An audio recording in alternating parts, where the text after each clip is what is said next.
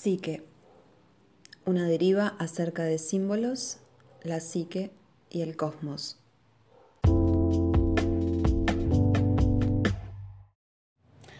Las mitologías nos presentan juegos a los que jugar. Gracias al juego experimentamos, en última instancia, esa cosa positiva que es la experiencia de ser en el ser y de vivir significativamente. Esta es la primera función de la mitología, es decir, despertar en el individuo una sensación de agradecimiento y afirmación respetuosa ante el terrible misterio de la existencia. Su segunda función es la llamada función cosmológica, que consiste en ofrecernos una imagen del cosmos, una imagen del mundo que nos rodea, que evoque y mantenga la experiencia del asombro. Poco importa en este caso la cuestión de la verdad. Las imágenes cosmológicas proporcionan el campo en que poder desarrollar el juego que nos ayuda a reconciliar la vida y la existencia con nuestra conciencia o expectativa de significado. Esas son las cosas que pueden ofrecernos una mitología o una religión. La segunda función de la mitología Consiste, pues, en ofrecernos una imagen del cosmos que aliente la sensación de respeto místico y explique todo aquello con lo que en el universo que nos rodea entramos en contacto. La tercera función de, cualquier orden mitológico consiste, por otra parte, en validar y mantener un cierto sistema sociológico, un sistema de correctos e incorrectos, apropiados e inapropiados, del cual depende la particular unidad social a la que se pertenece para su existencia. En las sociedades tradicionales, las nociones de ley y orden se ven sostenidas por el marco de referencia del orden cosmológico. Por ello, las leyes que rigen el orden social son tan válidas e incuestionables como las que determinan el universo cosmológico. La tradición bíblica, por ejemplo, nos habla de un Dios que creó el universo y entregó a Moisés las tablas de la ley en el monte Sinaí, los diez mandamientos. La autenticidad, pues, de las leyes sociales de esta sociedad santa es la misma que las de las leyes del universo. Los órdenes sociales de una sociedad tradicional basada en el mito son inamovibles y tan verdaderos y ajenos a la crítica como las leyes del universo. Este es el rasgo que caracteriza a las viejas nociones mitológicas de la moral tradicional. En la sociedad tradicional, el orden social forma parte del orden natural y lo mismo es aplicable a los códigos morales.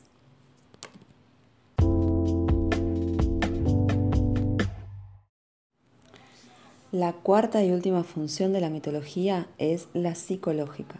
El mito también cumple con la función de acompañar al individuo a través de los distintos estadios de su vida, desde el nacimiento y la madurez hasta la vejez y la muerte. Y esto es algo que la mitología hace ateniéndose al orden social de su grupo, de su visión del cosmos y del espantoso misterio de la existencia. Las funciones segunda y tercera han acabado viéndose asumidas en nuestro mundo por órdenes más seculares. Nuestra cosmología está en manos de la ciencia.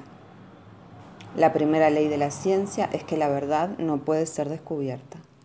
Las leyes de la ciencia son meras hipótesis de trabajo. Los científicos saben bien que en cualquier momento pueden descubrirse nuevos datos que tornen obsoleta la teoría actual y eso es algo que sucede de continuo. En las tradiciones religiosas se supone que una doctrina es más verdadera cuanto más vieja, pero en la tradición científica sucede lo contrario, porque un artículo escrito hace 10 años ha quedado hoy obsoleto. Existe un continuo progreso. No hay ley ni roca eterna, pues en la que podamos apoyarnos para descansar. Todo fluye muy deprisa. Nada perdura, todo cambia. En el orden social ya no creemos que nuestras leyes estén dictadas por Dios.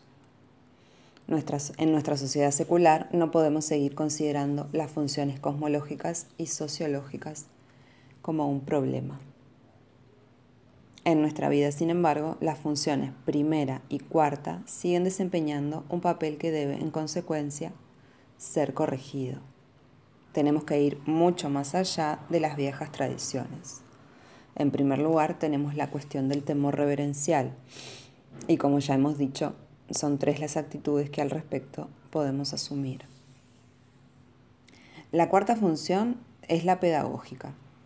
Básicamente, la función del orden pedagógico consiste en acompañar al niño hasta la madurez y ayudar luego al anciano a desidentificarse. La infancia es un periodo de obediencia y dependencia. El niño depende de los padres y en ellos busca consejo y aprobación. Pero llega un momento en el que la autoridad del individuo depende de sí Veamos ahora la diferente actitud con que la tradición y el occidente contemporáneo se enfrentan a este problema. La idea tradicional es que el adulto que ha pasado de la dependencia a la responsabilidad debe representar y asumir, sin criticarlas, las leyes de la sociedad. En nuestro mundo necesitamos desarrollar las facultades críticas del individuo para evaluar el orden social y a nosotros mismos y hacer luego nuestra contribución crítica.